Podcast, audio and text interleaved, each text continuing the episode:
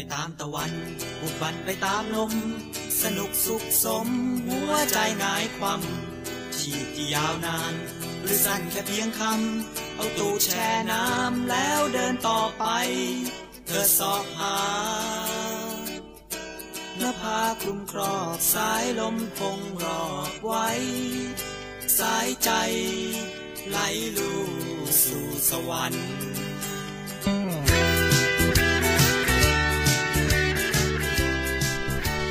เที่ยวที่แล้ว EP 10 ครับผม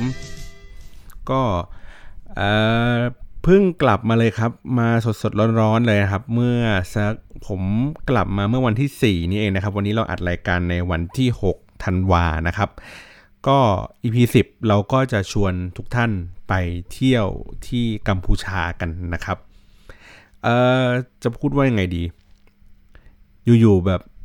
ก็ได้ไปโดยฉับพลันฮะที่กัมพูชานะครับ ก็หลังจากที่เราไปมาหลาย ๆ ที่นะครับหลาย ๆ EP เนี่ยเราก็จะได้เห็นว่าเฮ้ยเราไปกันทั้งแบบมีทั้งต่างประเทศก็มีชวนคนนั้นคนนี้ก็ก็ก็ดี หรือว่าบางครั้งก็ผมอยากจะไปเองก็ไปเลยนะครับ ไม่ได้วางแผนอะไรใดๆทั้งสิ้นทริปนี้ก็เช่นเดียวกันนะครับ ทริปนี้ไปเที่ยวกัมพูชาแล้วก็เน้นเฉพาะเจาะจงเลยก็คือ ไปที่เมืองเสียมเรียบนะครับ ไปดูนครวัดนครธมกันนะครับ ก็จุดเริ่มต้นของการไปเที่ยวครั้งนี้เนี่ยเกิดขึ้นมาจากที่คุณเบนซ์ครับ คุณเบนซ์เนี่ยถ้าเกิดว่าคุณผู้ฟังฟังในรายการของกูลักซี่พอดแคสต์จะมีอยู่ช่วง ผมจำไม่ได้น่าเป็น EP ต้นๆของพวก Hangover นะครับหรือว่าช่วงท้ายๆของชาบูบังรักนี่แหละ ที่มีคุณเบนซ์มาเล่าประสบการณ์นะครับ ก็คุณเบนซ์ก็จะเป็นนักพูดคนหนึ่งที่เขากำลังช่วงนี้เขากำลังเก็บข้อมูล อยากจะทำเดี่ยว หรือว่าเป็นพิธีกรด้วยนะฮะเป็นรายการในรายการพื้นที่ชีวิต ที่ช่องไทย PBS นะครับ ทีนี้ผมก็รู้จักกับคุณเบนซ์เนี่ยเมื่อตอนที่เขามาอัดรายการครั้งที่แล้วเนี่ยแหละนะครับ แล้วก็ติดตามกันทาง Facebook กันอยู่นะครับ แล้วอยู่ก็เบนก็พูดโปรเจกต์หนึ่งขึ้นมาว่า เอ้ยอยากจะไปถ่ายรายการนะครับ ที่เป็นเกี่ยวกับเรื่องของการท่องเที่ยวรีวิวท่องเที่ยวอะไรแบบนี้นะครับ ที่ที่นครวัดนะครับ แล้วก็ประกาศหาคนว่าหาทีมงานกันว่า เอ้ยใคร จะมีเวลาสะดวกใครสนใจที่จะจะมาร่วมในโปรเจกต์นี้นะครับผมก็เสนอตัวไปในฐานะของเป็นครีเอทีฟเป็นโปรดิวเซอร์ให้กับรายการแบบนี้นะครับ แล้วก็โอเค ตกลงปรงใจที่จะไปกับเขานะครับ ก็เขาก็เป็นการฟอร์มทีม เตรียมข้อมูลเตรียมอะไรต่อมีอะไรให้ผมเรียบร้อย ผมมีหน้าที่เพียงแค่นั่งรถไปกับเขาเฉยๆนะครับ แล้วก็ดูหน้างานดีไซน์ตัวที่เป็นรายการอะไรต่างๆ ให้เขาอีกทีหนึ่ง ดังนั้นแล้วเนี่ย ตัวผมเองอะ่ะก็จะไม่ค่อยรู้ในเรื่องของว่าวิธีการจองวิธีการเดินทางหรืออะไรอย่างนี้ก็ตาม แต่ว่าก็จะรู้ในเวลาที่มันเกิดเหตุแล้วเท่านั้นนะครับ ก็เลยจะเล่าให้ฟังว่ามันก็จะเป็นประมาณนี้แหละ แต่ว่าไม่ได้มีการเตรียมตัวอะไรมากมายนะนะครับ ทีนี้เออผมอะแบ็กกราวก่อนเลยก็คือว่ากัมพูชาเนี่ยไม่เคยไปเลยนะเอาเข้าจริง ๆ แล้วเนี่ย คือแม้กระทั่งแบบอรัญญประเทศ หรือว่าด่านอะไรที่มันเป็นด่านชายแดนเนี่ย ปกติแล้วเนี่ยผมเคยไปทางพม่านะครับ ก็คือไปทางแม่สายแม่สอดนะครับ ก็คือแวบแวบแวบออกไป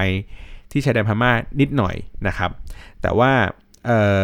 ทางกัมพูชาเนี่ยไม่เคยไปเลยนะครับ ไม่เคยไปที่ด่านพรมแดนหรืออะไรเงี้ยแม้กระทั่งตลาดลงเกลือเนี่ยที่มันอยู่แบบติดชายแดนเนี่ยก็ยังไม่เคยไปเลยนะครับ ก็เลยแบบ เออตื่นเต้นดีเราไม่เคยได้ไปประเทศนี้มาก่อน แล้วก็อยู่ๆก็มีคนชวนไปนะครับ ก็เลยแบบโอเคตกลงกันไป ทีนี้วิธีการเตรียมตัวในระหว่างที่ที่ทำก็คือว่าโอเค คุณเบนเขาจะดูแลในเรื่องของอที่พักให้นะครับ ดูเรื่องของโปรแกรมทัวร์ว่าเอ้ยเราจะไปที่ไหนอะไรกันยังไงบ้างนะครับ ก็หลักๆก็คงเป็นเรื่องของนครวัดนครธมนี่แหละ แล้วก็อาจจะมีไปที่ตัวเลสาบที่เป็นทะเลสาบใหญ่ ๆ เลยนะฮะของที่กัมพูชานะครับ ก็มีแผนกันประมาณนี้แหละ ทีเนี้ยเขาก็บอกว่างั้นวิธีการเดินทางไปกัมพูชาเนี่ยมันมีหลายรูปแบบนะฮะแต่ว่าเขาเลือกที่จะเดินทางด้วยรถไฟปกตินะครับจริง ๆ กัมพูชามันเดินทางได้หลายแบบที่ผมเคยได้ยินนะ อย่างเช่นขับรถไปก็ได้นะครับ หรือว่านั่งรถทัวร์ไปนะฮะหรือที่ผมเคยได้ยินอีกก็คือ มันมีเขาเรียกไงนะ รถทัวร์ที่มันเป็นบ่อนอยู่แถวกัมพูชาครับบ่อนแถวปอยเป็ดเนี่ยเขาก็จะมีรถรับส่งทุกๆวันนะครับจากในตัวกรุงเทพเนี่ยแหละวิ่งไปทางอรัญญประเทศแล้วก็ออกไปทางปอยเป็ดนะครับเป็นรถของบ่อนเองก็คือว่าเราสามารถที่จะเดินทางด้วยวิธีนั้นก็ได้นะครับเขาก็จะมีจุดขึ้น ตามที่ต่างๆนะครับที่ผมเคยได้ยินก็คือแถวบางนาแถวอะไรอย่างเงี้ยก็จะมีพวกนี้ไปก็คือวิ่งออกกันไปตั้งแต่เช้านะครับ แล้วก็กลับมาอีกทีตอนค่ำๆนะครับมีอย่างนี้ทุกวัน เราก็สามารถจะเดินทางไปอย่างนั้นก็ได้แต่ว่าก็คือเราก็ต้องเป็นลูกค้าเขาแหละนะครับ แต่ว่าอย่างของผมเนี่ยโอเค ผมเลือกที่จะเดินทางด้วยรถไฟกันนะครับ แล้วผมก็โอเค มันน่าจะใช้เวลาไม่นานนักเท่าไหร่นะครับ แล้วก็ผมขึ้นกลางทางครับพอดีบ้านผมอยู่ใกล้ ๆ กับสถานีรถไฟ บ้านทับช้างนะครับ ซึ่งเป็นสถานีรถไฟสายตะวันออกนะฮะก็คือทีมงานเขาอะมากัน 3 คนมีคุณเบนซ์นะครับ มีคุณบิลซึ่งเป็นเหมือนผู้รู้เรื่องนั้นเรื่องนี้เล็กน้อยนะครับ ก็เป็นเหมือนผู้ประสานงาน แล้วก็มีคุณเน็ตที่เป็นตะกล้องนะครับของทริปนี้ ก็คือเขาก็เดินทางมาตั้งแต่หัวลำโพงนะครับ ผมอะ่ะขึ้นที่สถานีทับช้างบ้านทับช้าง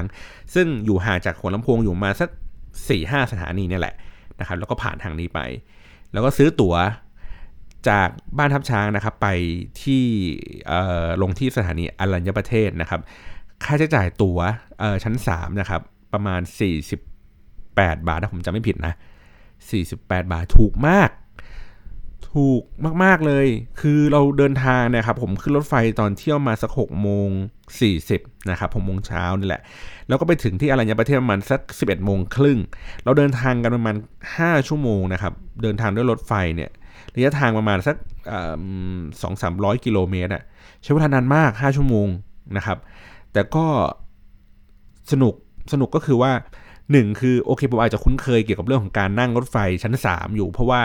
เมื่อก่อนตอนเด็กๆเนี่ยผมก็นั่งรถไฟเข้าไปเรียนในกรุงเทพนะครับจากที่บ้านทับช้างนี่แหละ แล้วก็นั่งรถไฟกลับมานะครับเพราะฉะนั้นก็คุ้นเคยกับบรรยากาศของความบงเบงบงเบงของรถไฟชั้น 3 สายตะวันออกเออเสน่ห์ของมันก็คือในเรื่องของพ่อค้าแม่ขายนะครับ ก็คือว่าคนที่เดินทางเนี่ยในในในสายนี้นะครับ มันก็จะมีทั้ง ชาวบ้านปกติเลย แล้วก็มีคนกัมพูชาที่เข้ามาทำงานหรือว่ากลับไปที่ตลาดหรืออะไรต่าง ๆ เหล่านี้นะครับ แล้วก็จะมีพ่อค้าแม่ขายที่เขาบางครั้งก็ถ้าเกิดสมมติเป็นสายที่เข้ามาในกรุงเทพเนี่ยเขาก็ขนของมาจากต่างจังหวัดเพื่อมาขายในตลาดกรุงเทพนะครับ หรือบางครั้งคือขายเสร็จแล้ว ตอนช่วงแบบเช้ามืด แล้วก็เดินทางกลับแบบนี้นะครับ เป็นอย่างนี้ประจำเพราะฉะนั้นแล้วเนี่ยบางช่วงบางตอนของการเดินทางด้วยรถไฟเนี่ยก็จะมีพ่อค้าแม่ขายครับมานั่งกันเต็มไปหมดเลย ก็จะมีแบบขนกระมังขนจานชาม ขนตะแกรงเมื่อก่อนผมเคยเห็นแบบขนปลาดุกใส่กระมังมานะครับ ขนไก่ขนอะไรอย่างเงี้ยก็มาเต็มหมดเลยนะฮะก็สนุกสนานแล้วก็มีคนเดินขายของอยู่ตลอดเรื่อยๆ โชคดีคือผมนั่งอยู่ในช่วงแบบท้ายๆขบวนนะครับ ประมาณตู้ที่ 2 ก่อนก่อนตู้สุดท้ายนั่นแหละ มันก็จะเป็นขบวนที่ เอ่อมันก็จะปลอดภัยนิดนึง เพราะว่ามีเหมือนเจ้าหน้าที่การรถไฟที่เขาคอยสอดส่องดูแล มีตำรวจรถไฟนั่งอยู่บริเวณแถวๆนั้นนะครับ แล้วก็มีเป็นเหมือนตู้สเสบียงเล็ก ๆ ถ้าเป็นแบบสายยาวๆหน่อยเขาจะมีตู้สเสบียงจริงจังหนึ่งตู้นะครับ อันนี้คือเหมือนตู้สเสบียงก็คือ ก็เหมือนเป็นเซกชันเล็กๆนะครับที่เขาขายน้ำขายข้าว เราก็สามารถที่จะแบบเดินไปซื้อตรงนั้นก็ได้ หรือบางครั้งก็สักพักนั่งสักแป๊บหนึ่งสัก 10-20นาทีเดี๋ยวก็มีคนเดินมาขายของนะครับ เราก็ไม่เหงาอะฮะอยากกินอะไรเราก็กินตรงนั้นได้เลยนะครับ ก็เดินทางกันไป ชั้น 3 ก็อย่างที่บอกก็คือมันก็จะเป็นแบบเก้าอี้ไม้แข็งๆเลยฮะหลับกันแบบทรมานอะ่ะแต่ก็ระยะทางประมาณสัก4ี่ห้าชั่วโมงผมว่าก็ก็ยังโอเคยังพอทนอะแต่ถ้าเกิดให้นั่งชั้น 3 ระดับ 10 ชั่วโมงนี่คงแบบไม่ไหวปวดตูดจริงๆอะนะครับ ก็นั่งรถไฟไปแล้วก็สองข้างทางครับ พอมันเลยออกจาก หัวตะเข้หัวตะเข้คือน่าจะเป็นสถานีที่อยู่ในเขตกรุงเทพสุดท้ายแล้วล่ะนะครับ แล้วก็ข้ามไปยังฉะเชิงเซานะครับ แล้วก็ผมเห็นวิวที่แบบมันไม่คุ้นเคยอะ่ะเวลาเวลาเราขับรถไปตามถนนนะครับ เราจะเห็นวิวแบบหนึ่งเนาะหมายถึงว่าเราจะเห็นแบบบ้านเรือนที่เขาแบบวางอยู่ข้างๆถนนนะครับ แต่อันนี้มันเป็นทางรถไฟซึ่งมันก็มีความเงียบสงบมากๆเลยนะฮะ ยังเห็นแบบควายเล่นน้ำอยู่ในนาเห็นเด็กๆเเห็นพ่อเท่าแม่เท่านะครับ เดินขายของการมายืนรอรถไฟ เห็นสถานีรถไฟร้างๆหรือว่าเป็นชุมทางเล็กๆ ในการแบบจอด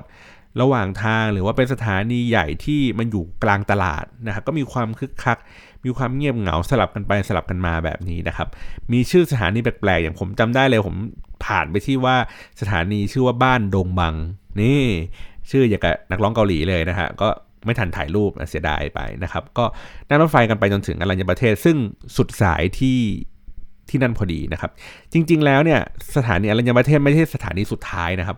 ถ้าผมจะไม่ผิดนะมันมีสถานีคลองลึกอีกอันหนึ่งแต่ว่ามันไม่มีรถไฟไปถึงตรงที่นั่นนะครับ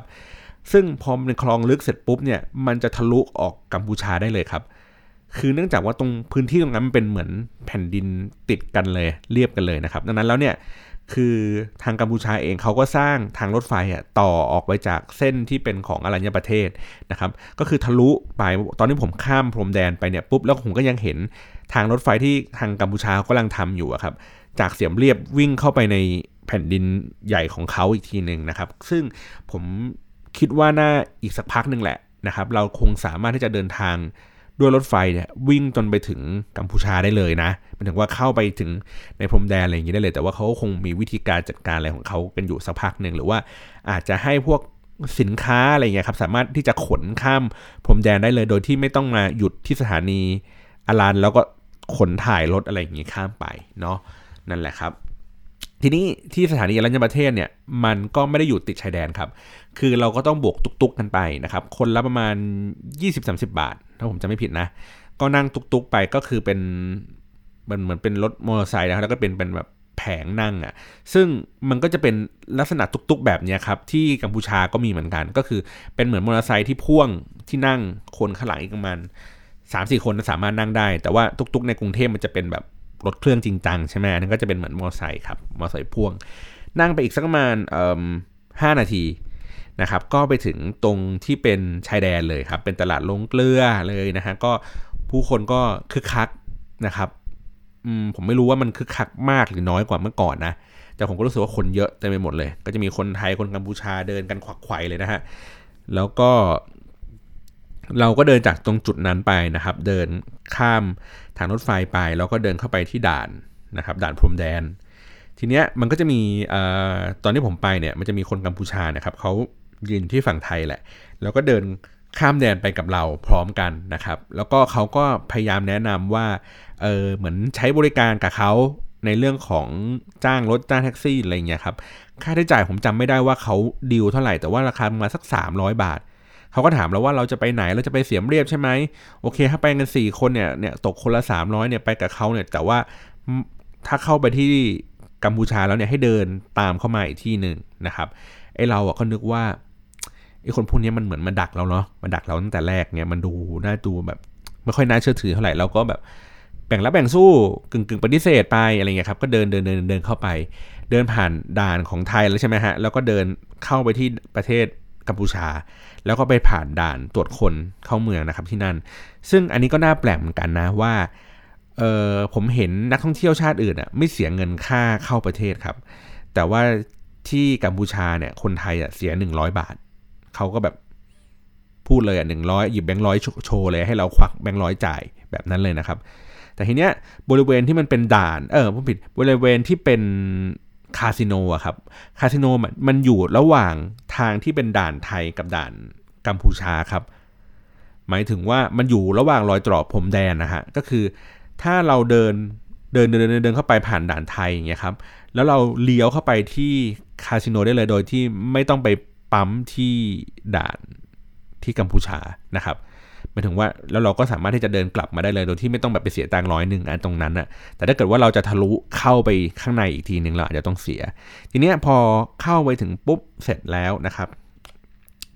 ก็จะเป็นถัดจากอาคารที่มันเป็นตรวจคนเข้าเมืองนี่แหละ ข้างหลังก็จะเป็นเอ่อเหมือนสถานีรถเพื่อให้แบบคนก็จะมีนักท่องเที่ยวนั่งนั่งนั่งรอกันอยู่นะครับก็มันก็จะมีชุมทางพวกแบบแท็กซี่เขาก็จะมาดิวมาถามว่าแบบว่าเอ๊ะคุณจะสนใจที่จะเดินทางไปกับเขาไหมคุณจะไปที่เมืองไหนอะไรยังไงนะครับ ก็ดิวราคากัน ตอนนั้นรู้สึกว่าเขาบอกว่าประมาณ 300กว่าบาท 350หรืออะไรแบบนี้ครับต่อคนนะครับไอเราก็อืมแพงแพงกว่าไอคนเมื่อกี้ที่เราปฏิเสธไป และแต่ว่าเขาก็บอกว่าแต่มันมี shuttle bus นะ มี shuttle bus ที่จะเดินทางพานักท่องเที่ยวไปที่บขสของที่เขมร แล้วก็ที่นั่นน่ะมันจะมีทางเลือกในการเดินทางเข้าไปที่เสียมเรียบเนี่ยเยอะขึ้นกว่าเดิม เราก็เลยตัดสินใจว่าโอเคงั้นเรารอตรงนี้แหละ เดี๋ยวรอ shuttle bus มานะครับแล้วเราก็จะได้นั่ง shuttle bus ซึ่งเป็นฟรีเนี่ยเข้าไปที่บขสซึ่งเราก็ไม่รู้เหมือนกันว่าไอ้บขสของเขาเนี่ยมันไกลแค่ไหนนะครับในระหว่างนี้เราก็ทำการเปลี่ยนซิมครับใช้ใช้ซิมของ 2 คนเนี่ย เอ่อก็ใช้ซิมของที่กัมพูชาเลยก็คือซื้อซื้อตรงนั้นเลยนะครับ มาใช้ได้เลยของเราเนี่ยของผมเนี่ยใช้ตัวที่เป็นซิม to fly นะครับของ AS นี่แหละ แล้วก็สมัครแพ็กเกจมาเรียบร้อยเสร็จสับปุ๊บ ก็เลือกเครือข่ายที่เป็นเอ่อถ้าผมจำไม่ผิดชื่อว่า m a i l Phone นะครับหรือว่า m e d Phone นี่แหละนะครับ แล้วก็มันก็จะมี 4G แบบหลอกๆอะผมหลอกๆก็คือ มันขึ้น 4G นะ มันขึ้น 3G แต่ว่าความเร็วมันไม่ค่อยดีเท่าไหร่อะครับ เออขณะเดียวขณะเดียวกันผมไม่แน่ใจว่าซิมของกัมพูชาอาจจะให้ความเร็วที่เต็มที่มากกว่านะ แต่ว่าพยายามลองปรับไม่ใช่คือไม่ได้ใช้ที่ Metfone อะไรอย่างอันนั้นอย่างเดียวใช้อออีกเครือข่ายหนึ่งที่ชื่อว่า Cellcard นะครับหรือว่าตัวที่เป็น Smart เองก็รู้สึกว่าไม่ค่อย work เท่าไหร่เลย3เครือข่ายนี้นะครับก็แต่ก็มีเอาไว้กันตายนั่นแหละนะครับเอาไว้โทรคุยอะไรอย่างนี้ได้เล็กน้อยปานกลางนะครับ ทีนี้เราก็นั่งรถ shuttle bus ครับเข้าไปที่บขสพอไปถึงบขสปุ๊บ ภาพของมันเนี่ยมันเป็นบขสร้างครับ คือเป็นอาคารใหญ่ ๆ ที่ไม่มีใครเลยอยู่ในนั้นน่ะไอ้เคาน์เตอร์ขายตั๋วเนี่ย มันก็ไม่มีพนักงานยืนนั่งอยู่ข้างในครับ ก็มีคนน่าจะเป็นแบบคนขับรถอะเดินเดินเดินเข้ามาคุยกับเราว่าแบบเออคุณจะเดินทางไปที่ไหน ร้านอาหารก็มีอยู่มาสองสามร้านซึ่งปิดหมดเลย ไม่มีใครขายครับ แต่เก้าอี้คือเต็มไปหมดเลย ก็เลยแบบเอาแล้วกูโดนแล้ว มาถึงแรกก็โดน อย่างนั้นเลยนะครับ ก็เขาก็บอกว่ามันมีรถทัวร์นะ แต่ว่ารถทัวร์คุณต้องรอเป็นแบบมันเป็นรอบนะครับแบบทุก 2 ชั่วโมง คุณต้องเสียประมาณสักเก้าเหรียญในการที่จะเดินทางตรงนั้นถ้าเป็นรถตู้รถตู้ก็จะเร็วหน่อยนะครับหมายถึงว่ารอเร็วหน่อย ใช้เวลาเดินทางเร็วหน่อย ราคา 10 เหรียญแต่วันนั้นรถตู้หมดแล้ว ผมไปถึงประมาณบ่ายสองบ่ายสามเนี่ยรถตู้หมดแล้วจ้ารถตู้หมดตั้งแต่เที่ยงนะครับ เยี่ยมมาก สุดท้ายก็เลยต้องนั่งแท็กซี่ของเขาไป ซึ่งตกคนละประมาณ 12 เหรียญนนะครับ ตีเป็นเงินไทยก็ประมาณ 300 กว่าบาท นั่นแหละที่คือก็เลยอันนี้แนะนำเลยครับว่าถ้าเราเจอใครสักคนที่เขาบอกว่าราคา 300 บาทให้ไปอันนั้นเลยครับ แล้วเราก็ค่อยไปลุ้นเอาไปเสี่ยงเอาว่าไอ้รถมันสภาพมันดีไม่ดียังไงนะครับ แต่ว่า คือผมก็แค่รู้สึกว่าทำไมเราไม่ตัดสินใจนั่งแท็กซี่ไปตั้งแต่ตอนที่ข้ามชายแดนมาใหม่ๆนะครับแล้วก็ลั่งแบบนั้นเลยเพราะว่าเรามามัวแต่มารอ shuttle bus สุดท้ายแล้วก็เราก็นั่งแท็กซี่อยู่ดีอะไรแบบนี้นะครับอะเมื่อกี้เพิ่งนึกถึงเรื่องของอะไรนะค่าเงินนะครับ เตรียมตัวครั้งนี้รอบนี้ผมมาแลกเงินเป็นเงินไทยนะครับแลกเป็นเงินดอลลาร์สหรัฐไป 5,000 บาทนะครับ คือ น่าจะเป็นคล้ายๆ เหมือนตอนที่ผมไปที่อินโดนีเซียก็คือว่า เขาไม่แนะนำเวลาเราไปแลกตังค์ครับเป็นเงินของกัมพูชา เขาไม่แนะนำให้เราแลกเป็นเงินกัมพูชาเผลอๆ เนี่ยเขาไม่มีตังค์กัมพูชาด้วยซ้ำเขาให้แลกเป็นเงินดอลลาร์ครับเพื่อให้เราไป convert ใช้กันที่นู่น ที่แรกเราก็นึกในใจว่าโอ้โหเรา convert 2 ต่อเนาะเราเอาเงินไทยไป convert เป็นเงินอเมริกันใช่ไหมครับเป็นเงินดอลลาร์แล้วเอาดอลลาร์ไปไป convert ให้เป็นเงินเรียลอีก ซึ่งมัน 2 ต่อมันค่าเงินมันคงคงจะหายเนาะอะไรอย่างเงี้ยครับ แต่ในความเป็นจริงแล้วที่กัมพูชาครับ ค่าเงินที่ใช้กันเป็นมาตรฐานเลยคือเงินดอลลาร์สหรัฐนะครับ ลองลงมาใช้เงินไทยได้ เออ อันนี้แปลก แต่เงินที่คนกัมพูชาไม่ค่อยรับ ไม่ค่อยยินดีที่จะรับคือเงินเดียว ก็คือเงินบ้านเขาเองนั่นแหละ อันนี้แปลกเหมือนกันเลยครับ เพราะว่าพอผมแลกไปปุ๊บเนี่ย มันก็มีอยู่มาสักร้อย น่าจะเป็นมาสักร้อยกว่าเหรียญนนะครับ แล้วก็ค่าใช้จ่ายของผมเนี่ยก็คือจ่ายค่าเดินทางไปค่าบัตรที่เข้านครวัดไปก็หมดแล้วฮะห้าพันเนี่ยกินอีกนิดเล็ก ๆ น้อยๆเนี่ยก็เหลืออยู่แค่ประมาณห้าหกดอลลาร์ซึ่งมันก็ใช้ชีวิตลำบากอะ่ะสุดท้ายก็เลยต้องเลือกในเรื่องของการกดครับ เพราะว่าที่นู่นอะไม่ค่อยได้รับบัตรเครดิต เว้นแต่ว่ามันเป็นร้านที่ดีๆหน่อย ดีๆหน่อยอย่างเช่นว่าร้านขายของฝากที่ ที่ไม่ได้เป็นร้านแบบตามกาดตามอะไรอย่างนี้นะ เป็นก็คืออยู่ในกาดแหละครับ อยู่ในตลาดของเขาแหละ แต่ว่ามันจะเป็นร้านที่เอ่อน่าจะเป็นรองรับสำหรับนักท่องเที่ยวโดยเฉพาะ คือเหมือนมีคนไปทำแบรนดิ้งเป็นญี่ปุ่นเป็นเกาหลีหรือเป็นฝรั่งไปช่วยดูแลจัดการเป็นเหมือนแบบมูลนิธิทำงานพวกงานคราฟงานฝีมืออะไรต่างๆ เหล่านี้ครับ แล้วก็ขายของเป็นให้กับนักท่องเที่ยวดังนั้นคนร้านพวกนี้เขาจะรับบัตรเครดิตนะครับ แต่ว่า น้อยอะ่ะผมไปเจอก็คือมีเฉพาะร้านที่ขายของแบบนี้แหละนะครับหรือว่าเป็นร้านที่มันมีดิวตี้ฟรีหรืออะไรเงี้ยที่มันเป็นรองรับนักท่องเที่ยวโดยเฉพาะเนี่ยก็จะมีบัตรเครดิตที่พอที่จะรับได้ แต่ที่เหลือครับรับเงินสดหมดเลย ซึ่งหมายถึงว่าเวลาผมแลกไปเนี่ยผมแลกไปน้อย เพราะนั้นเนี่ยผมก็ต้องไปกดเงินที่นู่นครับใช้บัตรเดบิตของตัวเองเนี่ยเดินไปที่ตู้ ATM ครับแล้วก็กดเงินออกมา แต่ว่าเงินออกมาไม่ใช่เป็นเงินเรียวนะมันเป็นเงินดอลลาร์ครับที่แรกก็กลัวเหมือนกันแหละ แต่สุดท้ายก็ออกมาเป็นเงินดอลลาร์นะครับ แล้วก็ผมไม่แน่ใจนะว่าเออกดไม่เกินเท่าไหร่ มันจะคิดค่าธรรมเนียมนะครับหมายถึงว่าตอนที่ผมกดอะครั้งแรกผมกด 20 เหรียญนนะครับ มันก็คิดค่าธรรมเนียม 5 ดอลห้าดอลกับห้าเหรียญเหมือนกัน คิดค่าธรรมเนียม5ดอลเอาผมผมเรียกเป็นดอลแล้วกันนะฮะ ผมกด 20 ดอลนะครับ มันคิดค่าธรรมเนียม5ดอลก็คือว่ามันหักตังจากบัตรผมไป 25 ดอลผมลองกดใหม่ครั้งที่ 2 ผมกด 50 มันก็คิด 5 ดอลนะครับ ครั้งที่ 3 ก็กด 50 เหมือนกันก็คิดอีก 5 ดอลดังนั้นแล้วก็คือถ้าคุณจะกดเนี่ยก็กดมาให้เยอะ ๆ หน่อยละกันครับ สักประมาณสักเอ่อห้าสิบถ้าเกิดสมมติอยู่สักเนี่ยสามสี่วันอะไรเงี้ยครับ ผมมองว่ากดมาร้อยดอลเนี่ยโอเคเลย ใช้ใช้ได้เลยครับ เสียค่าน้ำมันแค่ห้าห้าดอลแค่นั้นเองนะครับ หรือว่าถ้าไม่อยากจะกดตังออกมาครับ พกเป็นเงินไทยเยอะ ๆ ครับ ก็ได้ก็ใช้ได้ ผมตอนนี้ผมไปเนี่ยผมมีเงินไทยติดตัวอยู่มาสักพันห้าร้อยบาทนะครับ ผมไปแลกร้านเนี่ยมันจะอยู่เลทที่ประมาณ 1,000 บาท ได้ประมาณ 29 ดอลซึ่งก็ไม่ได้แย่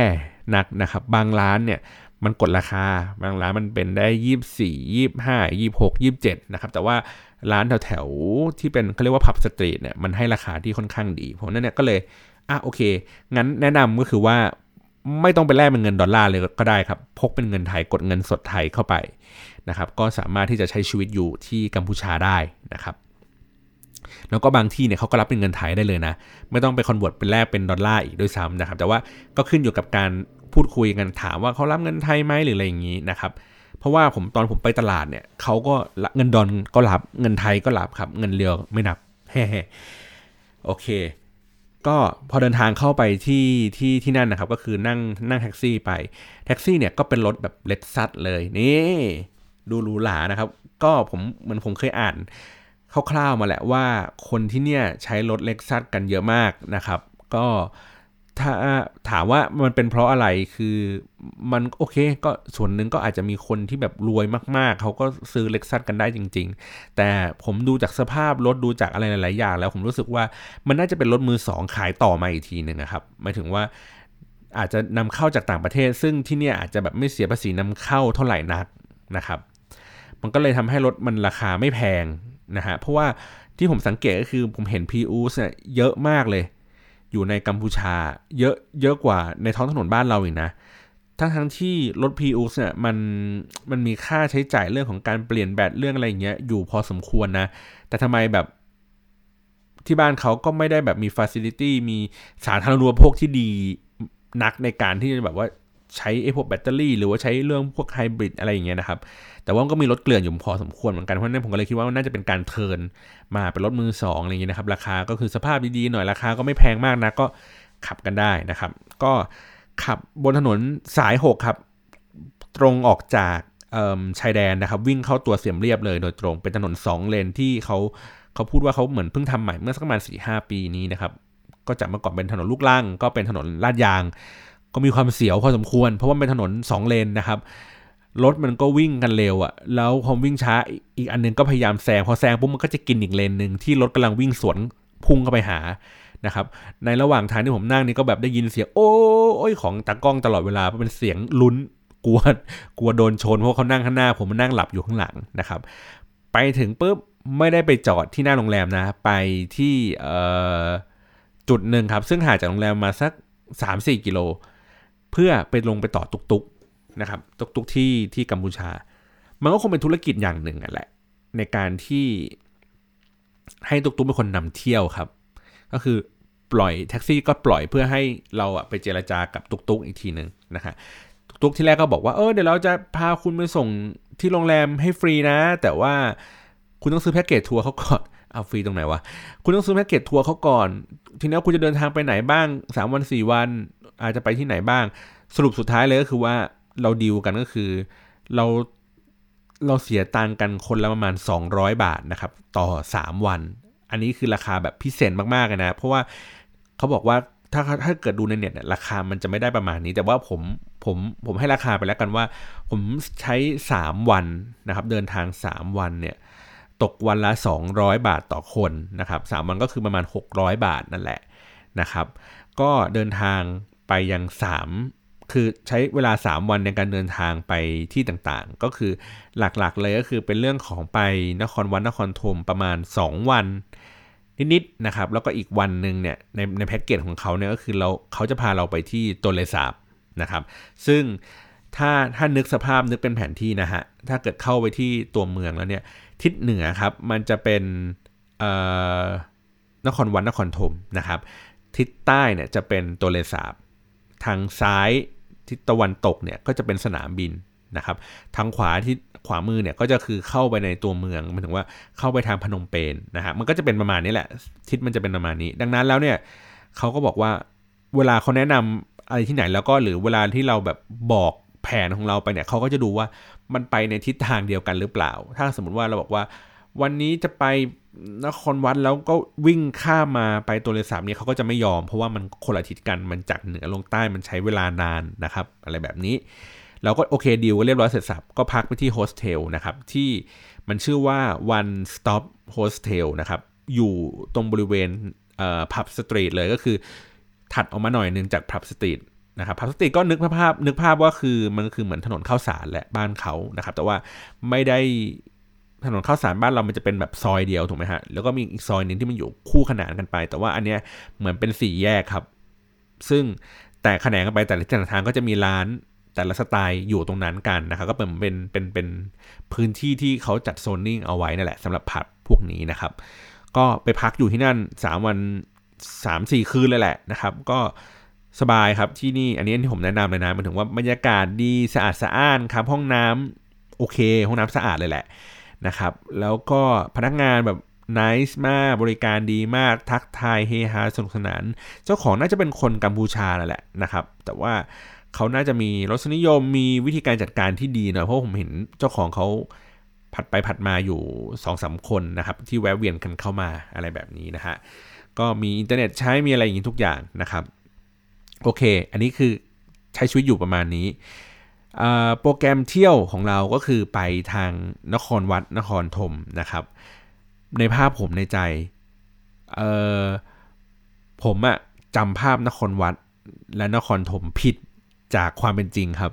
ผมจำภาพหนึ่งครับว่ามันเป็นภาพของปราสาทที่มันเป็นเหมือนปราสาทหินพนมรุ้งปราสาทพระปางสามยอดอะไรเงี้ยครับที่มันมีแม่น้ำแล้วก็มีทางเดินกว้างๆเหมือนเรียบ แม่น้ำหรือเรียบบึงอะไรอย่างนี้ใหญ่ ๆ นะครับ ผมไม่จำอันนี้ว่ามันคือนครวัด แล้วผมจำว่ามันมีเป็นเหมือนต้นไม้อะพันพันอาคารอยู่อะครับ ผมจำอันเนี้ยว่าเป็นนครธมดังนั้นเนี่ยไอ้วันที่ผมไปนครวัดเนี่ย ผมไปพยายามไปหาซีนที่ผมจำได้ว่าเฮ้ยมันต้องเป็นแบบทางเดินยาวๆ แล้วมันมีน้ำแบบโอ้ทางน้ำกว้างๆอะไรเงี้ย ปรากฏว่ามัน ภาพที่มันเห็นกับความเป็นจริงมันมันมันเป็นอีกเรื่องหนึ่งครับ อีกเรื่องหนึ่งก็คือหมายถึงว่าวันที่เราไปที่นครวัดกันครั้งแรกเนี่ยครับผมเดินทางกันตั้งแต่ประมาณตีสี่ครึ่งเพื่อภารกิจอันอันแรกของของทริปนี้ก็คือการที่เราไปดูพระอาทิตย์ขึ้นที่นครวัดครับความความเด็ดของที่นี่เขาพูดว่า มันเป็นไฮไลท์ที่สำคัญอะ คือมีไฮไลท์สองอันที่ที่ที่คุณจะต้องไปดูก็คือพระอาทิตย์ขึ้นที่นครวัด และพระอาทิตย์ตกที่พนมบาแกงนะครับ ซึ่งอยู่ในบริเวณนครวัดนี่แหละใกล้ๆกันไม่ไกลกันนักนะครับ ผมไปดูแบบตั้งแต่แบบตีห้าเลยครับ คนเหมือนประตูเพิ่งเปิดคนวิ่งกันเข้าไปนะครับ มันก็มีแต่ความมืดมองไม่เห็นนะครับ แต่ว่าไอ้ที่เราว่าไปเร็วแล้วเนี่ยก็ยังช้าคนอื่นอีกนะ เพราะว่ามันก็มีคนแบบไปตั้งกล้องอะไรเงี้ยรอกันแบบสักพักใหญ่ๆแล้วผมเอารูปเนี่ยลงทวิตเตอร์เลยนะ แล้วก็เห็นว่าหูคนมันเยอะมากประมาณแบบ 500 คนนะครับคือยืนรอให้พระอาทิตย์ขึ้นนะครับ ข้างหลังนี่แหละ เอ่อตั๋วที่ผมไปซื้อกันเนี่ย ก็คือออกเดินทางตั้งแต่ตีสี่ครึ่งออกจากโฮสเทลเนี่ยเพื่อไปซื้อตั๋วครับ 3 วัน ตั๋ว 3 วันเนี่ยมูลค่าต่อต่อตั๋วเนี่ยประมาณ 62 หรือ 68 เหรียญนี่แหละ ซึ่งถือว่าแพงไหมผม ผมว่ามันก็นึกเอางี้ราคา 60 กว่าเหรียญเนี่ย มันก็คือตั๋ว Universal Studio ครับที่ที่สิงคโปร์ครับ อันนั้นก็ไปดูความบันเทิงแบบหนึ่ง อันนี้ก็ไปดูซากหินน่ะแต่ก็ถามว่าคุ้มไหมผมว่ามันก็คุ้มแหละนะครับ ก็เวลาไปซื้อตั๋วเขาก็จะพาไปที่เคาน์เตอร์นะฮะแล้วก็มีการถ่ายรูปติดติดกับตั๋วไว้เลยเพราะฉะนั้นเนี่ย คุณไม่สามารถเปลี่ยนได้นะครับแต่ว่าตั๋วเนี่ยมันมีอายุนานหน่อยประมาณสัก2อสเดือนนั่นแหละ หมายถึงว่ามันสมมติถ้าผมเป็นซื้อแบบ 3 วัน วันนี้ผมไปดูไปดูที่นครวัด แล้ววันที่ 2 วันที่3อะเป็นวันไหนก็ได้ครับอีก 3 เดือนข้างหน้าสมมติผมดูวันแรกจบแล้วโอเคเรียบร้อยแล้ววันที่ 2 ผมอาจจะเปลี่ยนแผนไปดูที่โตเลสาบหรือเข้าเมืองหรือแม้กระทั่งกลับประเทศไทยเลยก็ตาม แล้วผมกลับมาใหม่อีกรอบในในอีกสัปดาห์ถัดมา แล้วก็มาเจาะไอ้ตั๋วเนี้ยเพื่อมาดูวันที่2ก็ได้ ผมว่ามันไม่เรียกว่าเป็นวันหรอกผมเรียกว่าเป็นครั้ง ครั้งหนึ่งมีอายุประมาณ 24 ชั่วโมงครับมันถึงว่าถ้าเจาะตั๋วไปแล้วปุ๊บคุณมีเวลาแค่หมดแค่เที่ยงคืนวันนั้นอะคุณก็ไม่สามารถที่จะแบบเที่ยวต่อได้อะไรแบบนี้นะครับ ก็เวลาเดินทางจากแต่ละจุดแต่ละวัดแต่ละอันนี้ก็ต้องใช้ตุกๆแหละ มันไม่มีรถชัตเติลบัสไม่มีอะไรอย่างนี้นะครับ แล้วก็บางหรือบางคนก็คือเช่ามอเตอร์ไซค์ขี่มาก็ได้แต่ผมไม่ทราบแล้วว่าราคาเช่าเท่าไหร่บางคนที่ผมเห็นก็คือเช่าจักรยานนะครับขี่กันเข้ามา แล้วก็มอเตอร์ไซค์มันก็มีหลายแบบมีมอเตอร์ไซค์เป็นเครื่องยนต์มอเตอร์ไซค์ที่เป็นสกูตเตอร์ไฟฟ้านะครับหรือว่าแม้กระทั่งเรียกผ่านแอปพลิเคชัน เขาใช้แอปที่ชื่อว่า Pass App นะครับ Pass ผ่านนี่แหละ Pass App มันเป็นแอปเรียกรถตุ๊กๆครับ แล้วรถตุ๊กๆ ของเขาน่ารักอะ่ะมันเป็นแบบรถตุ๊กๆที่เป็นแบบมีนั่งมีหลังคา นั่งได้ประมาณ 2 คนนะครับ ผมว่ามันดูปลอดภัยกว่าตุ๊กๆบ้านเราอีกนะ แต่ว่าคันไม่ได้ใหญ่เท่านะครับ ก็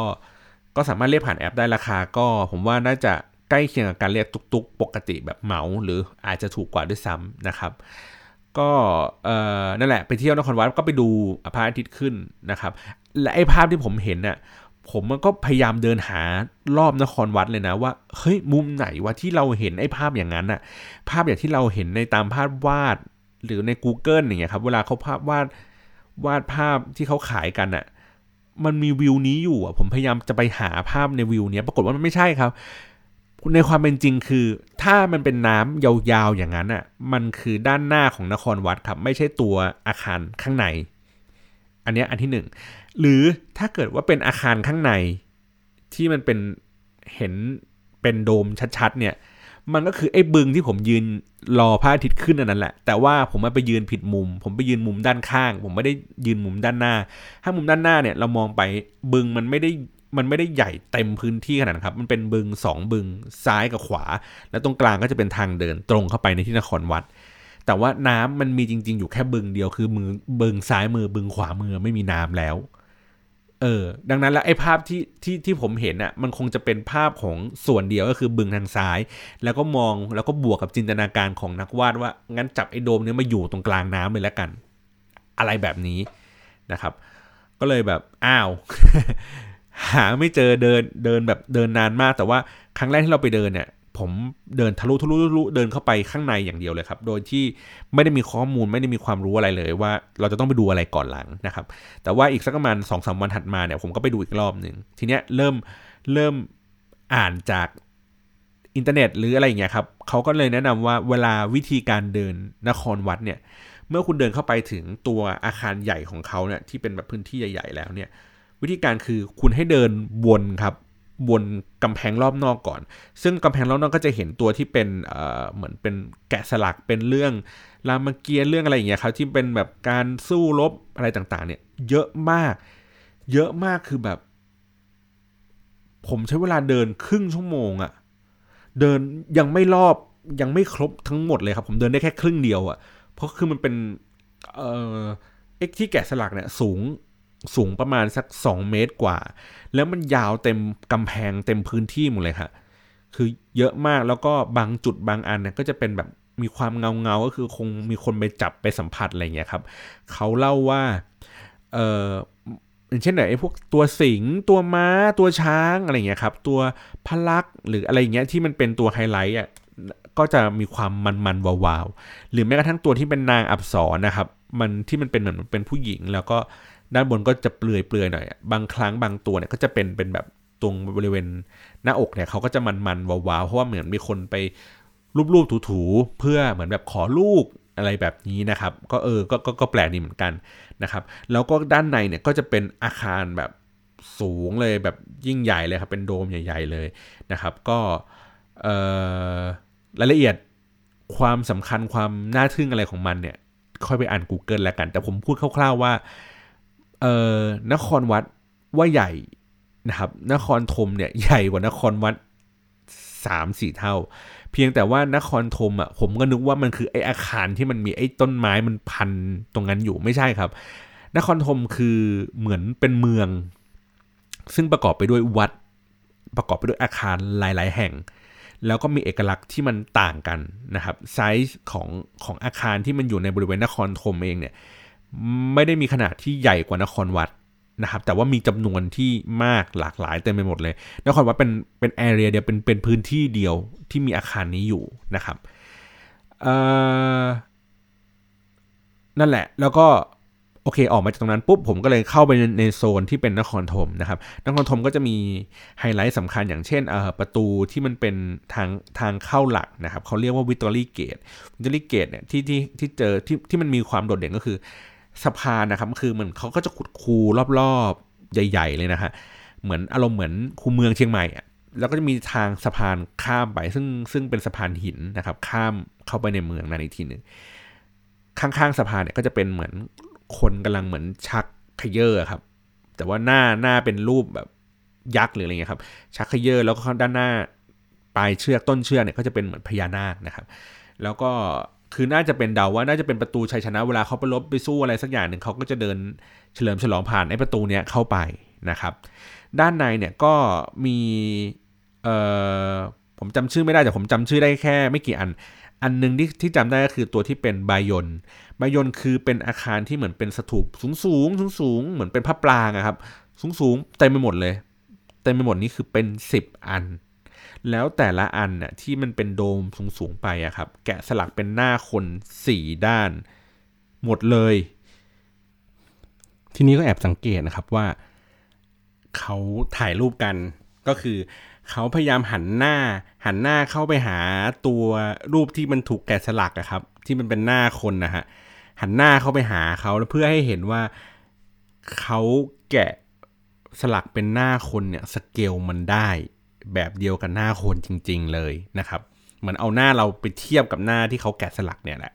ทีนี้ผมไปดูแล้วผมก็รู้สึกอึ้งครับ อึ้งและทึ่งอยู่ อยู่ก็คือว่า คือมันเยอะ เยอะ เยอะมากจริงๆหมายถึงว่า มันเต็มไปด้วยใบหน้าคนเยอะไปหมดเลย แล้วก็นึกสภาพว่าที่เนี่ยครับ เป็นอารยธรรมสมัยเมื่อสักประมาณแบบคริสตศตวรรษที่ 7 ถึงคริสตศตวรรษที่ 10 นะครับ ซึ่งวัฒนธรรมการ แกะสลักหน้าคนเนี่ยครับการปั้นเป็นรูปหน้าคนเป็นอะไรต่างๆ เหล่านี้ครับมันถูกเริ่มต้นมาจากทางแบบทางยุโรปอะทางโรมันในการที่เขาปั้นเป็นหน้าเชฟเป็นอะไรอย่างเงี้ยต่างๆนะครับ แล้วก็มันก็เป็นส่งผลวัฒนธรรมมาถึงทางพุทธศาสนาทางอินเดียนะครับ แล้วก็แบบส่งต่อกันมาอีกทางขอมเนี่ยเพราะว่ามันเป็นเขาเรียกไงมันเป็นความความรู้ความไฮเทคอย่างหนึ่งก็คือ ปกติแล้วเหมือนเราวาดรูปเนี่ยครับเราวาดรูปโดยที่เราไม่มีความรู้ในเรื่องของสเกลอะในการเรื่องของใบหน้าในการตีว่าเฮ้ยหน้ามันเป็นสมมาตรกันนะ มันต้องแบ่งครึ่งมันต้องแบ่งเป็นสัดส่วนนะครับ อันนี้หูมันต้องเท่ากันหูมันต้องอยู่ตำแหน่งนี้ตำแหน่งนั้นซึ่งไอ้สเกลเหล่านี้มันคือความรู้ที่เรา มันต้องมีคนสอนนะครับ ถ้าเราเหมือนเราวาดรูปหน้าคนเอง แล้วมันไม่มีคนมาสอนว่า ว่ามันต้องว่ายังไง มันต้องตีสเกลมันยังไง มันจะเพี้ยนนะครับ มันจะไม่มันจะไม่แม่นแสดงว่าคนพวกนี้มันมีความรู้แบบสูงมากในการแกะสลักหน้าคนขนาดใหญ่แบบ 2 เมตรอย่างเงี้ยแล้วมันเต็มบริเวณนั้นโดยรอบไปหมดเลย เพราะเนี่ยคืออารยธรรมเขาต้องแบบดีมากๆ เฟื่องฟูมากๆ เลยถึงสามารถที่จะแบบทำสถาปัตยกรรมแบบนี้ได้นะครับ หรือแม้กระทั่งบางมุมบางบางบางอาคารที่ที่เราไปเนี่ยครับก็คือผมไม่แน่ใจชื่อว่าอะไรน่าจะเป็น พระขันเออน่าจะเป็นเหมือนปราสาทพระขันนะครับ ที่เข้าไปเนี่ยมันก็มีความใหญ่โต แต่ว่าอย่างที่บอกคือว่าบางครั้งคือซากปลักหักพังมันมันมันเยอะครับ จนเราไม่เห็นว่า หรือบางคนอาจจะแบบไม่ได้สังเกตว่าแบบเออมันอะไรที่มันน่าไปดูเราเห็นแค่ความใหญ่เฉยเห็นแค่อาคารมันมีความสูง มันมีการแกะสลักที่มันดูคล้าย ๆ กันหมด แต่ว่าดีเทลบางอย่างที่มันที่มันแตกต่างไปอย่างเช่นในในใน ในปราสาทพระขันเนี่ย มันมีอาคารอันนึงครับ ซ่อนตัวอยู่ทางทางทางทางซ้ายมือทางขวามือนะครับ ก็คือมันมีอาคารหลักอยู่เหมือนเหมือนนครวัดแหละมันก็จะเป็นแบบสี่เหลี่ยมจัตุรัสมีอาคารตัวใหญ่ๆนะครับ แล้วก็เป็นห้องหลาย ๆ ห้องลดหลั่นกันไป อันนี้เป็นอาคารอยู่ทางปีกซ้ายปีกขวาของบริเวณนี้แหละ ความน่าสนใจของมันก็คือมันมี 2 ชั้น ปกติแล้วเนี่ยครับในในในในนครวัดเนี่ยไอ้สถูป ไอ้โบสหรือว่าห้องอะไรที่มันสูงที่สุดก็คือ มันก็มีมีเพียงแค่ชั้นเดียวครับ ก็คือเรามองไปมีเสาแล้วก็มีเป็นคานขึ้นไปข้างบนให้มันดูสูงเฉยๆนะครับก็คือมีเพียงแค่ความสูงนะแต่อันนี้มันเป็นอาคาร 2 ชั้น 2 ชั้นก็คือมันมีเสาวางไว้อยู่ครับ แล้วก็มีคานวางทับตรงนี้ทีปูพื้น แล้วขึ้นเสาอีกรอบหนึ่งนะครับ แล้วก็ข้างบนก็เป็นหลังคาไออาคารสองชั้นที่สร้างด้วยหินเนี่ยมัน คือผมดูเว็บแรกอะนึกว่านึกว่าเป็นอาคารโรมันอะเพราะว่าการการแกะสลักไอ้เสาหินเนี่ยมันมันมีสไตล์ที่มันดูคล้ายๆกันนะครับ ผมก็เลยรู้สึกว่าเฮ้ยวัฒนธรรมที่คือมันเป็นเมืองที่มีความรุ่งเรืองมากๆ หมายถึงว่าเขาก็สามารถที่จะ import สิ่งที่ดีที่สุด หรือว่าอะไรนะ นวัตกรรมหรือเทคโนโลยีอะไรที่เจ๋งที่สุดในในยุคนั้นนะครับ หรือว่ายุคก่อนหน้านี้มาทำให้มันมีความยิ่งใหญ่มากกว่านั้นได้ เออ เพราะฉะนั้นแล้วผมว่ามันแบบ เฮ้ยมันน่าทึ่งมากในเรื่องของการไปไปดูในเชิงสถาปัตยกรรมนะครับ แต่ว่ามันจะน่าทึ่งกว่านั้นอีกถ้าเกิดว่าคุณมีความรู้ในเรื่องของพวกแบบวัฒนธรรม พวกเอ่อเขาเรียกไงนะประวัติศาสตร์ หรือว่าเรื่องของโบราณคดีนะครับ การไปนครวัดนครธมถือว่าแบบถ้ามีความรู้เรื่องพวกนั้นเนี่ยมันสนุกมากเลยนะครับ แต่ว่าบางบางบางความรู้บางอันเนี่ยผม ผมแบบไม่ได้เจอจากในเน็ตนะในเน็ตก็จะมีคร่าวๆก็คือว่าเขาก็จะพูดว่าที่นี่ ที่นครวัดนครธมเนี่ยมันเป็นเมืองขนาดใหญ่ น่าจะมีการคาดการว่า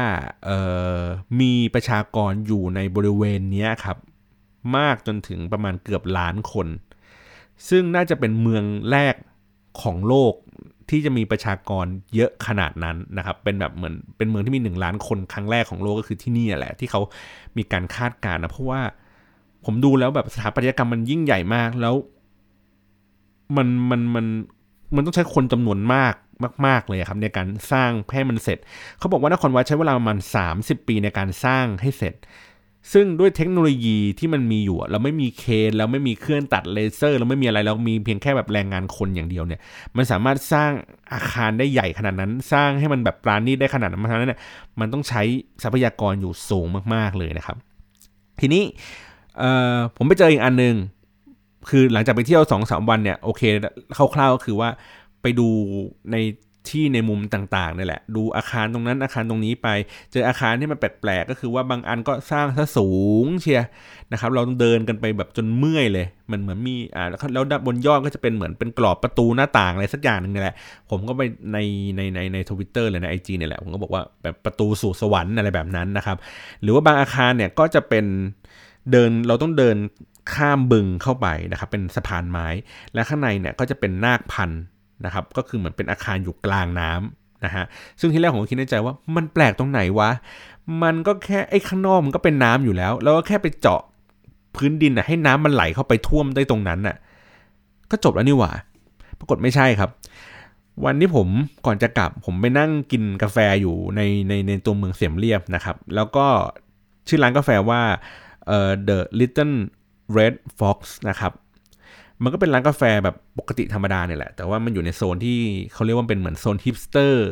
ที่เกิดขึ้นใหม่ในในในในเสียมเรียบนะครับ ไม่ได้ไกลจากที่โรงแรมผมที่ผมพักเท่าไหร่ มันก็มีหนังสือของไม่มั่นใจน่าจะเป็นพวกของพวกมรดกโลกครับ แต่ว่าคนที่เขาทำหนังสือเล่มนี้คือเป็นทุนของนิวซีแลนด์ทำให้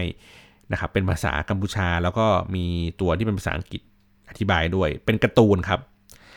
เออเป็นการ์ตูนหน้าปกมันคือมันเขียนว่าเหมือนประมาณว่า น้ำมีความสำคัญต่อที่แห่งนี้เหมือนว่าต่อมรดกโลกนครวัดนครธมอย่างไร คือเหมือนเป็นการรณรงค์เพื่อให้คน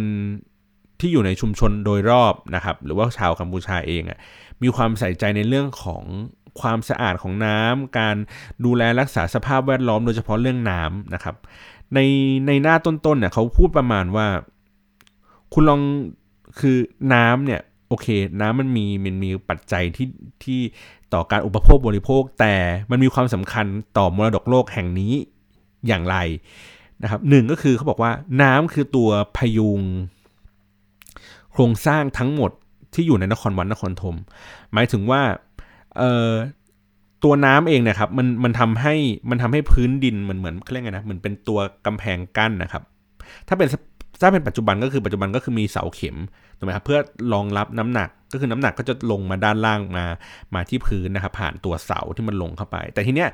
อาคารเหล่านี้มันไม่มีเสาหรือครับมันเป็นหินทับทับทับทับทับกันไปดังนั้นเนี่ยเขา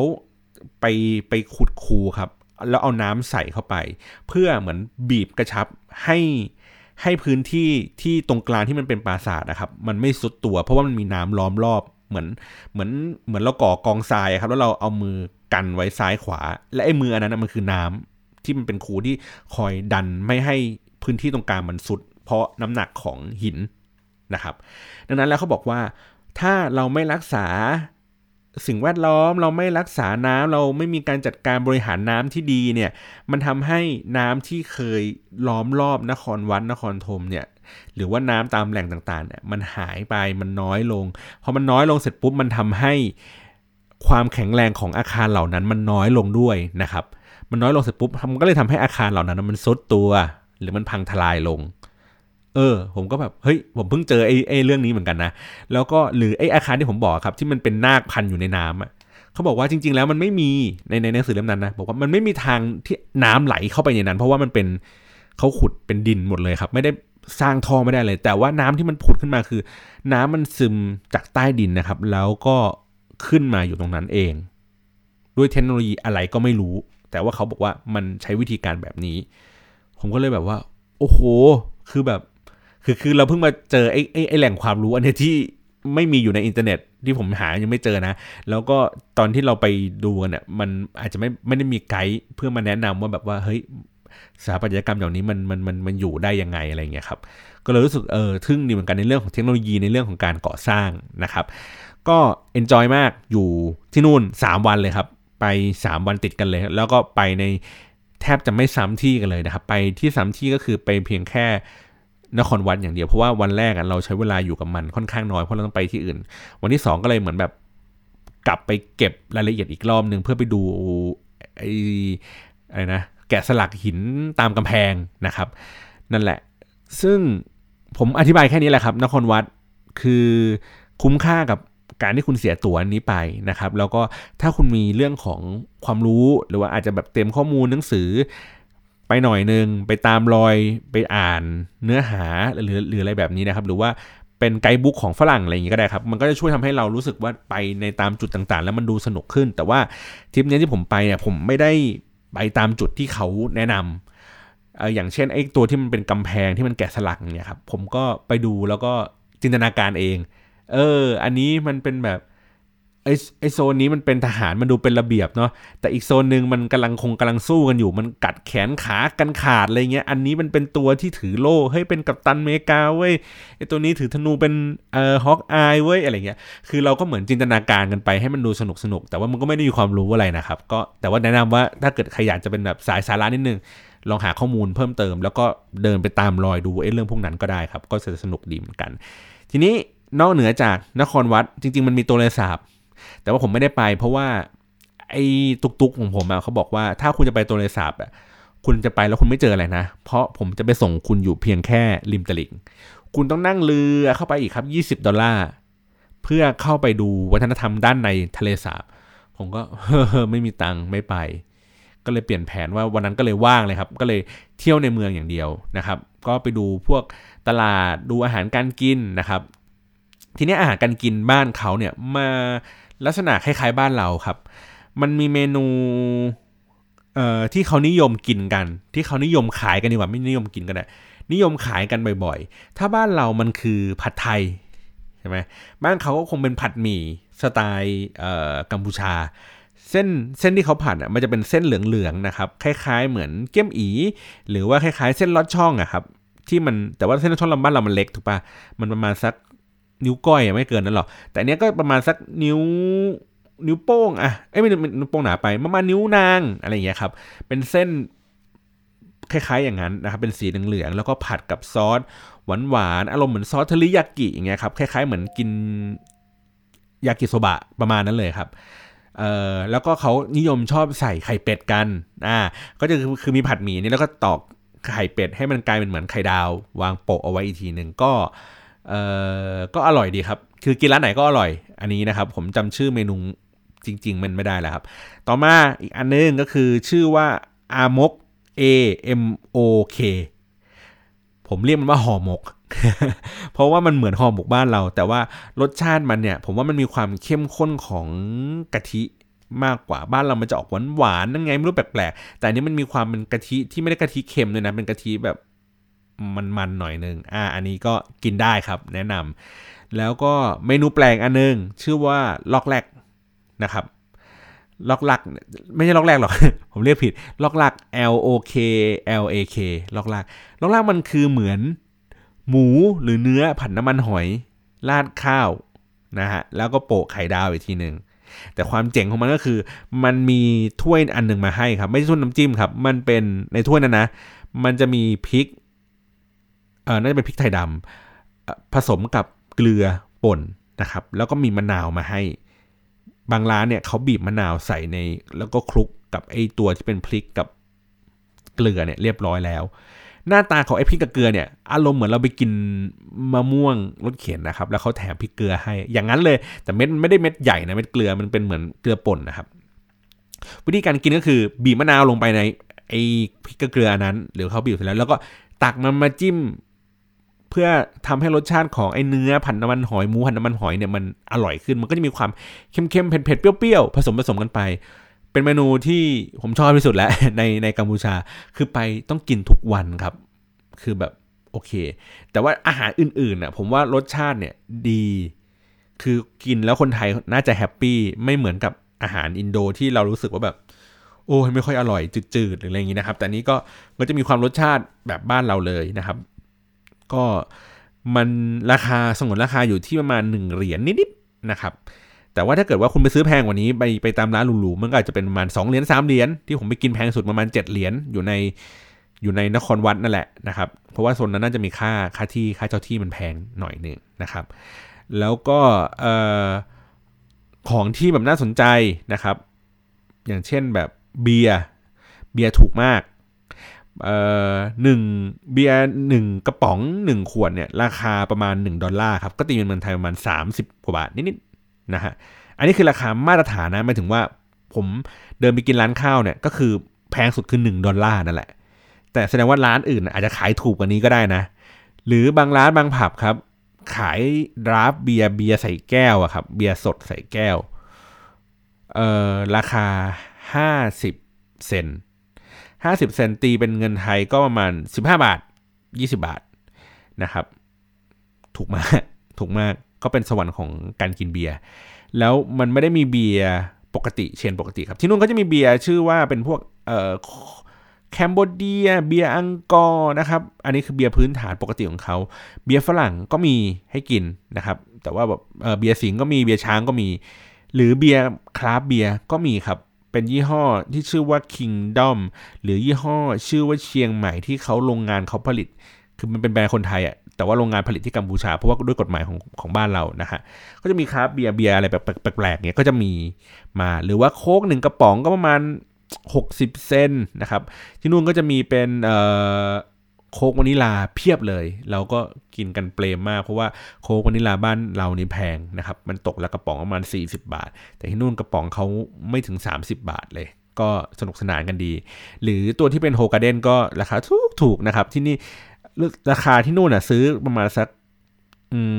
ห้าสิบบาทห้าสิบหกสิบาทเมืองไทยก็ขายเป็นร้อยนะครับ ก็แล้วแต่คนชอบนะฮะเมื่อกี้ผมพูดของกินไปแล้ว พูดถึงเบียร์ไปแล้วนะครับ แล้วก็ของฝากครับของฝาก เอ่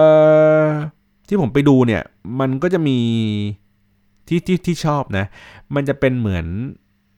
กองทุนหรือว่าเป็นมูลนิธิอะไรสักอย่างเนี่ยครับ ที่เขาที่เขาทำของพวกนี้เพื่อพัฒนาคุณภาพชีวิตชาวบ้าน อาจจะเป็นพัฒนาชีวิตสตรีหรือว่าเด็กอะไรอย่างนี้ต่างๆนะครับ แล้วก็บวกกับงานดีไซน์ออกมาก็เลยเป็นงานดีไซน์ที่สวยๆนะครับ เป็นงานที่เรารู้สึกว่าเราเวลาเราซื้อแล้วเนี่ย คือของมันดีไซน์สวยด้วยแหละอย่างหนึ่งมันดู มันไม่ได้ดูมีความลกเทอะทะอะไรแบบนักท่องเที่ยวปกตินะครับ แล้วก็ของมันก็ให้ประโยชน์ต่อการอุดหนุนกิจการที่ดีนะครับ ก็ผมก็ซื้อมาตัวที่มันเป็นกระเป๋าผ้าที่ข้างล่างมันเป็นเหมือนเสื่อสารนะครับ แล้วก็ตัวผ้ามันเองอะ่ะมันก็จะเป็นลายสีสันเหมือนผ้าบาติกดูสวยๆนะครับ ข้อดีของมันก็คือมันสามารถรับหนักได้ประมาณ 6-8 กิโลเลย ซึ่งเป็นกระเป๋าผ้าที่มันค่อนข้างที่จะ แข็งแรงดูทนกว่ากระเป๋าผ้าปกติ ผมก็เลยซื้อกันนั้นมามาฝากเขานะครับ แล้วก็ตัวที่เป็นใส่น้ำบาดหรือว่าตัวที่เป็นสมุดโน้ตนะครับที่มันเป็นลายเหมือนลายเสือบ้านเราเลยครับ แต่ว่าสีสันมันจะสวยกว่านะครับ แล้วก็ซื้อกระเป๋าที่มันเป็นรูปพึ่งอันเล็กๆให้น้องที่ออฟฟิศนะครับให้ให้ให้คุณพ่อที่ออฟฟิศเพราะว่าคุณพ่อก็มีน้อง ตัวเล็กอยู่มาสักขวบกว่าขวบสองขวบแล้วล่ะ ก็เลยเออเห็นกระเป๋ามันน่ารักดีก็เลยซื้อซื้อไปฝากเขานะครับเออแล้วก็ของที่ไม่กล้าซื้อนะครับก็จะเป็นพวกแบบโคกของแบรนด์เนมเพราะเราเพราะเราดูแล้วไม่มั่นใจในคุณภาพเท่าไหร่แต่ว่ามีมีคนพูดว่ามันก็คือผลิตมาจากโรงงานเดียวกันอะไรอย่างเช่น มันมีกระเป๋าพวกนอตเฟสอะไรเงี้ยขายอยู่เกลื่อนๆเลยนะครับเขาก็บอกว่า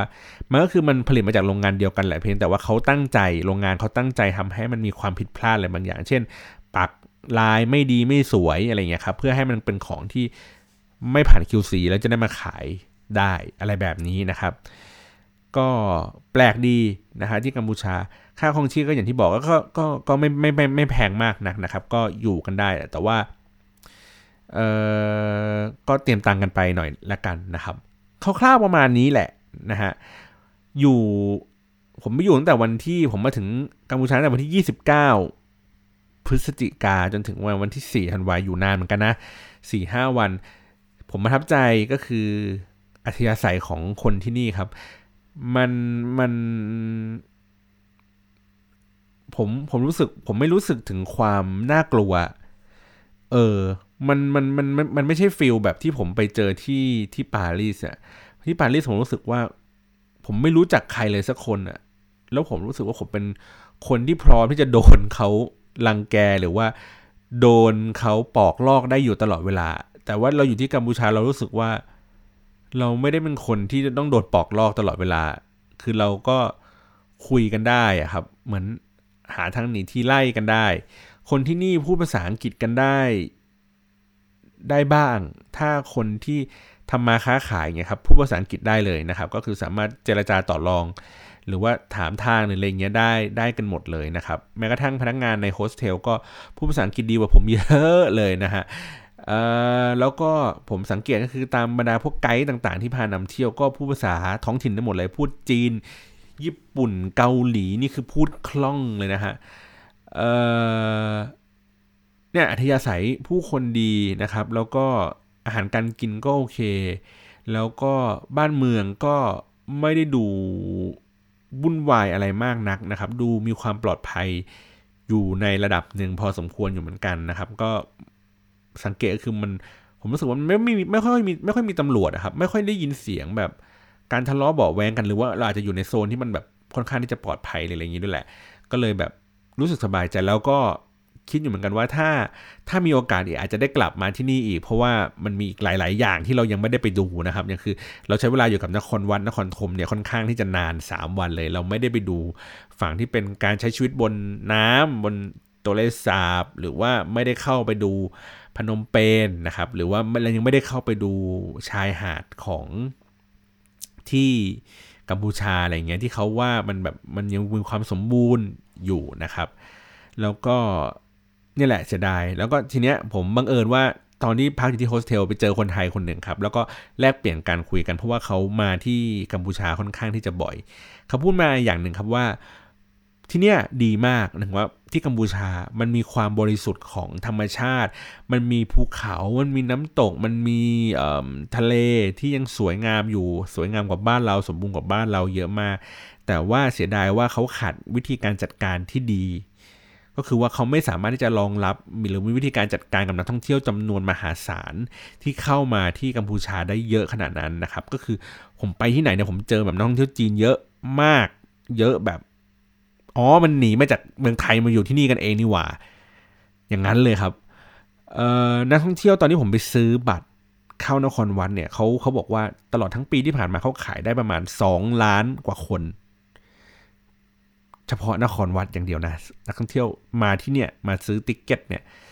สอง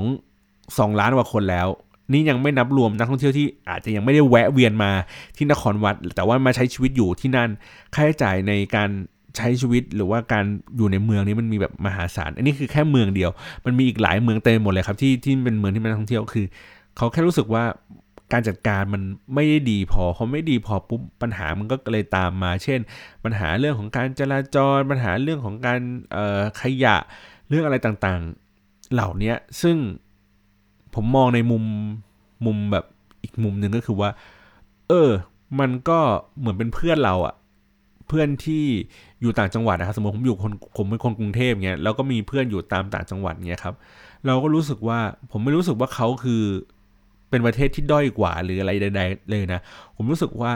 เออถ้าถ้าเรากลับไปอีกทีหนึ่งอะโอเค เราอาจจะกลับไปในฐานะของนักท่องเที่ยว หรือเราอาจจะกลับไปในในฐานะของคนที่ไปบริหารจัดการท่องเที่ยวให้มันดีขึ้น เพื่อสุดท้ายแล้วปลายทางคือไม่ได้ทำให้เรารวยขึ้นเท่าไหร่หรอกแต่ผมรู้สึกว่าอยากให้เขาโตไปด้วยกัน ให้เขาไม่ต้องมาเรียนรู้ความผิดพลาดอย่างที่บ้านเรามีบ้านเราเป็น มีวิธีการบริหารจัดการดีๆทำให้เขาสามารถที่จะได้กำไรจากสิ่งสิ่งนี้อย่างเต็มเม็ดเต็มหน่วย เพราะว่าด้วยมรดกโลกแบบนครวัดอย่างเงี้ยครับ คือมันก็สร้างมูลค่าให้กับเมืองเสียมเรียบให้กับคนกัมพูชามากมายมหาศาลแล้วอะ่ะ อันนี้ขนาดการจัดการยังไม่ได้ดีมาก ถ้าเขาจัดการได้ดีมากขึ้นกว่านี้ มันรายได้มันก็ต้องได้เยอะกว่านี้อยู่แล้วนะครับ ก็เลยก็เลยคิดว่า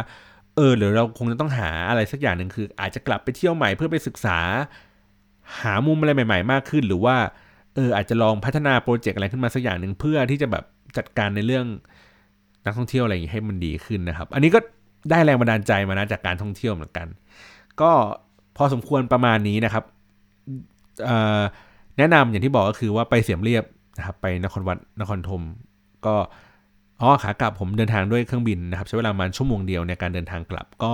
สะดวกสบายครับ ถ้าเกิดไม่คิดว่าอยากจะต้องใช้เวลา 5-6 ชั่วโมงในการเดินทางบนด้วยรถไฟนะฮะก็สามารถนั่งเครื่องบินไปได้ แล้วก็ต่อรถแท็กซี่ หรืออะไรอย่างนี้ตามสะดวกเลยนะครับ ก็สักครั้งหนึ่งในชีวิตครับ เหมือนมีคำกล่าว ผมปิดด้วยคำกล่าวแล้วกันว่าเขาพูดว่า see Angkor and die มองนครวัด สักครั้งในชีวิต คุณก็จะรู้สึกว่า เออฟินและ เดี๋ยว ฉันตายได้แล้วนะครับ ก็ไปพิสูจน์กันดูว่าคำคำนี้มันจริงไหมนะครับ วันนี้ขอบคุณสำหรับการรับฟังมากครับ สวัสดีครับ